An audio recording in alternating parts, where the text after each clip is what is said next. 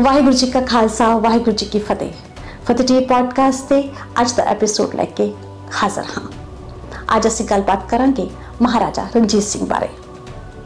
ਕਿੰਨਾ ਪੰਜ ਨਾਮਾਂ ਨਾਲ ਮਹਾਰਾਜਾ ਰਣਜੀਤ ਸਿੰਘ ਨੂੰ ਜਾਣਿਆ ਜਾਂਦਾ ਹੈ।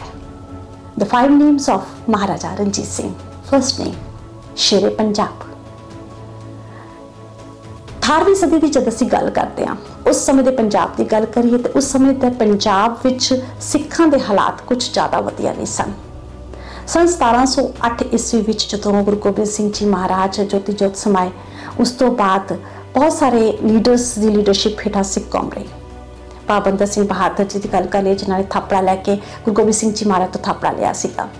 ਉਸ ਤੋਂ ਬਾਅਦ ਨਵਾਬ ਕਪੂਰ ਸਿੰਘ ਹੋਏ ਜਸਨ ਸਿੰਘ ਆਲੂਵਾਲੀਆ ਇਹ ਸਾਰੇ ਗ੍ਰੇਟ ਲੀਡਰਸ ਸਨ।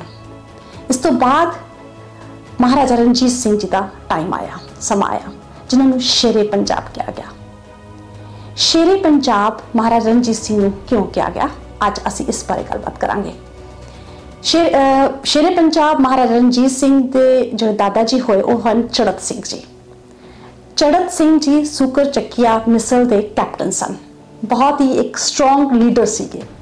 ਉਹਨਾਂ ਤੋਂ ਬਾਅਦ ਇਸ ਮਿਸਲ ਨੂੰ ਉਹਨਾਂ ਦੇ ਬੇਟੇ ਮਹਾ ਸਿੰਘ ਜੀ ਨੇ ਸੰਭਾਲਿਆ। ਤੇ ਮਹਾ ਸਿੰਘ ਜੀ ਤੋਂ ਬਾਅਦ ਜਿਹੜੀ ਕਮਾਂਡ ਸੀਗੀ, ਉਹ ਮਹਾਰਾਜਾ ਰਣਜੀਤ ਸਿੰਘ ਜੀ ਦੇ ਹੱਥ ਵਿੱਚ ਆਈ। ਜਦੋਂ ਮਹਾਰਾਜਾ ਰਣਜੀਤ ਸਿੰਘ 17 ਸਾਲ ਦੀ ਉਮਰ ਸੀਗੀ ਉਹਨਾਂ ਦੀ, ਤਾਂ ਉਹਨਾਂ ਨੇ ਜਮਨ ਸ਼ਾਹ ਦੁਰਾਨੀ ਜਿਹੜਾ ਦੁਰਾਨੀ ਇੰਪਾਇਰ ਦਾ ਰਾਜਾ ਸੀਗਾ ਉਸ ਨੂੰ ਇੱਕ ਜੰਗ ਵਿੱਚ ਹਰਾਇਆ ਸੀ, ਬਹੁਤ ਬੁਰੀ ਤਰ੍ਹਾਂ ਜੰਗ ਵਿੱਚ ਹਰਾਇਆ ਸੀਗਾ। ਉਦੋਂ ਲੱਗਿਆ ਸੀਗਾ ਕਿ ਜਿਵੇਂ ਉਹ ਇੱਕ ਸ਼ੇਰ ਮੈਦਾਨ ਜੰਗ ਵਿੱਚ ਗਰਜਿਆ ਹੋਵੇ। ਔਰ ਮਹਾਰਾਜਾ ਰਣਜੀਤ ਸਿੰਘ ਨੂੰ ਨਾਮ ਦਿੱਤਾ ਗਿਆ ਸ਼ੇਰੇ ਪੰਜਾਬ ਪੰਜਾਬ ਦਾ ਸ਼ੇਰ। ਇਸ ਤੋਂ ਬਾਅਦ, ਇਸ ਘਟਨਾ ਤੋਂ ਬਾਅਦ, ਇਸ ਜੰਗ ਤੋਂ ਬਾਅਦ ਬਹੁਤ ਸਾਰੀਆਂ ਜਿਹੜੀਆਂ ਅਲੱਗ-ਅਲੱਗ ਮਿਸਲਾਂ ਸੀਗੀਆਂ, ਉਸ ਸਮੇਂ ਸਿੱਖ ਮਿਸਲਾਂ ਸੀਗੀਆਂ, ਉਹਨਾਂ ਨੇ ਸਾਰਿਆਂ ਨੇ ਮਹਾਰਾਜਾ ਰਣਜੀਤ ਸਿੰਘ ਨੂੰ ਆਪਣਾ ਲੀਡਰ ਜਿਹੜਾ ਸੀਗਾ, ਉਹ ਮੰਨ ਲਿਆ ਸੀਗਾ। ਹੁਣ ਮਹਾਰਾਜਾ ਰਣਜੀਤ ਸਿੰਘ ਦੇ ਹੇਠਾਂ ਇੱਕ ਮਿਸਲ ਨਹੀਂ, ਬਲਕਿ ਬਹੁਤ ਸਾਰੀਆਂ ਮਿਸਲਾਂ ਜਿਹੜੀਆਂ ਸੀਗੀਆਂ, ਉਹ ਕੰਮ ਕਰ ਰਹੀਆਂ ਸਨ। ਇਸ ਤੋਂ ਬਾਅਦ ਮਹਾਰਾਜਾ ਰਣਜੀਤ ਸਿੰਘ ਨੂੰ ਨਾਮ ਦਿੱਤਾ ਗਿਆ ਲਾਹੌਰ ਦੇ ਮਹਾਰਾਜਾ। ਲਾਹੌਰ ਦੇ ਮਹਾਰਾਜਾ ਮਹਾਰਾਜਾ ਰਣਜੀਤ ਸਿੰਘ ਨੂੰ ਇਸ ਲਈ ਕਿਹਾ ਗਿਆ ਕਿਉਂਕਿ ਉਹਨਾਂ ਨੇ ਬੜੀ ਵੱਡੀ ਜੰਗ ਲੜ ਕੇ ਲਾਹੌਰ ਨੂੰ ਕੈਪਚਰ ਕੀਤਾ ਸੀਗਾ। ਇਸ ਤੋਂ ਬਾਅਦ ਮਹਾਰਾਜਾ ਰਣਜੀਤ ਸਿੰਘ ਨੇ ਲਾਹੌਰ ਨੂੰ ਕੈਪਚਰ ਕਰਨ ਤੋਂ ਬਾਅਦ ਅੰਮ੍ਰਿਤਸਰ ਵੱਲ ਜਿਹੜਾ ਸੀਗਾ ਆਪਣਾ ਪਸਾਰਾ ਕੀਤਾ। ਉਸ ਸਮੇਂ ਜੋ ਪੰਜਾਬ ਸੀਗਾ, ਉਹ ਇੱਕ ਛੋਟਾ ਜਿਹਾ ਜਿਵੇਂ ਹੁਣ ਅਸੀਂ ਪੰਜਾਬ ਦੇਖਦੇ ਹਾਂ, ਉਹ ਪੰਜਾਬ ਨਹੀਂ ਸੀਗਾ। ਪੰਜਾਬ, ਲਹਿੰਦਾ ਪੰਜਾਬ ਜੋ ਪਾਕਿਸਤਾਨ ਦਾ ਹਿੱਸਾ ਹੈ ਔਰ ਚੜ੍ਹਦਾ ਪੰਜਾਬ ਜੋ ਅੱਜ ਇੰਡੀਆ ਦਾ ਹਿੱਸਾ ਹੈ, ਇਹ ਸਾਰਾ ਕੰਬਾਈਨ ਪੰਜਾਬ ਹੋਇਆ ਕਰਦਾ ਸੀਗਾ। ਮਹਾਰਾਜਾ ਰਣਜੀਤ ਸਿੰਘ ਨੇ ਅੰਮ੍ਰਿਤਸਰ ਨੂੰ ਕੈਪਚਰ ਲਾਹੌਰ ਨੂੰ ਕੈਪਚਰ ਕੀਤਾ। ਉਸ ਨੂੰ ਕੈਪਚਰ ਕਰਨ ਤੋਂ ਬਾਅਦ ਉਹਨਾਂ ਨੇ ਅੰਮ੍ਰਿਤਸਰ ਨੂੰ ਕੈਪਚਰ ਕੀਤਾ। ਤਾਂ ਉਹਨਾਂ ਨੂੰ ਪੂਰੇ ਅੰਮ੍ਰਿਤਸਰ, ਪੂਰੇ ਪੰਜਾਬ ਦਾ ਇੱਕ ਰਾਜਾ ਘੋਸ਼ਿਤ ਕਰ ਦਿੱਤਾ ਗਿਆ ਜਿਹਨੂੰ ਜਿਸ ਨੂੰ ਆਪਾਂ ਨਾਮ ਦਿੰਦੇ ਹਾਂ, ਪੰਜ ਮਾਸਟਰ ਆਫ ਪੰਜ ਪੰਜਾਂ ਦਰਿਆਵਾਂ ਦਾ ਮਾਲਕ। ਇਹ ਸੀ ਮਹਾਰਾਜਾ ਰਣਜੀਤ ਸਿੰਘ ਦਾ ਤੀਜਾ ਨਾਮ। ਚੌਥਾ ਨਾਮ ਮਹਾਰਾਜਾ ਰਣਜੀਤ ਸਿੰਘ ਨੂੰ ਚੌਥੇ ਨਾਮ ਨਾਲ ਜਾਣਿਆ ਜਾਂਦਾ ਹੈ। ਉਹ ਨਾਮ ਹੈ Napoleon of the East. Napoleon ਇੱਕ ਇਹੋ ਜਿਹਾ ਲੀਡਰ ਸੀ ਜਿਸ ਨੇ ਫ੍ਰੈਂਚ ਰੈਵੋਲੂਸ਼ਨ ਦੇ ਟਾਈਮ ਤੇ ਫ੍ਰੈਂਚ ਆਰਮੀ ਦੇ ਵਿੱਚ ਇੱਕ ਨਵਾਂ ਜੋਸ਼ ਭਰਿਆ ਸੀਗਾ। ਉਹ ਇੱਕ ਮਾਡਰਨਾਈਜ਼ਡ ਟੈਕਨੀਕਸ ਦੇ ਨਾਲ ਸਟ੍ਰੈਟਜੀਜ਼ ਦੇ ਨਾਲ ਉਹ ਜੰਗ ਲੜਿਆ ਕਰਦਾ ਸੀਗਾ। ਸੇਮ ਵੀ ਮਹਾਰਾਜਾ ਰਣਜੀਤ ਸਿੰਘ ਵੀ ਇੱਕ ਬਹੁਤ ਹੀ ਫਾਰਵਰਡ ਸੋਚ ਵਾਲੇ ਜਿਹੜੇ ਇੱਕ ਲੀਡਰ ਸਨ।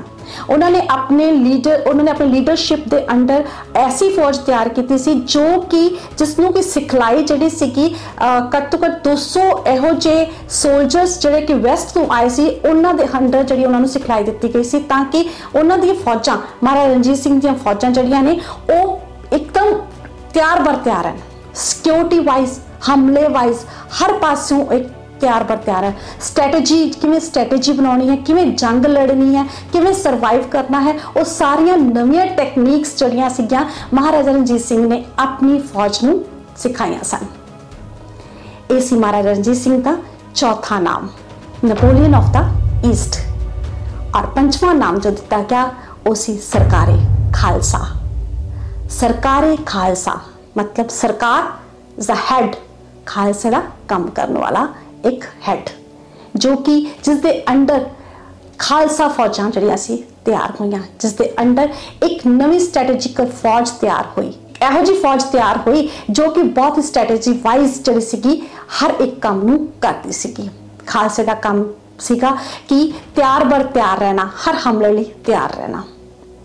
ਮਹਾਰਾਜਾ ਰਣਜੀਤ ਸਿੰਘ ਦੇ ਟਾਈਮ ਤੇ ਹੀ ਦਰਬਾਰ ਸਾਹਿਬ ਦੇ ਵਿੱਚ ਸੋਨਾ ਚੜਾਉਣ ਦੀ ਜੋ ਹੈ ਉਹ ਵੀ ਰਸਮ ਕੀਤੀ ਗਈ ਸੀਗੀ।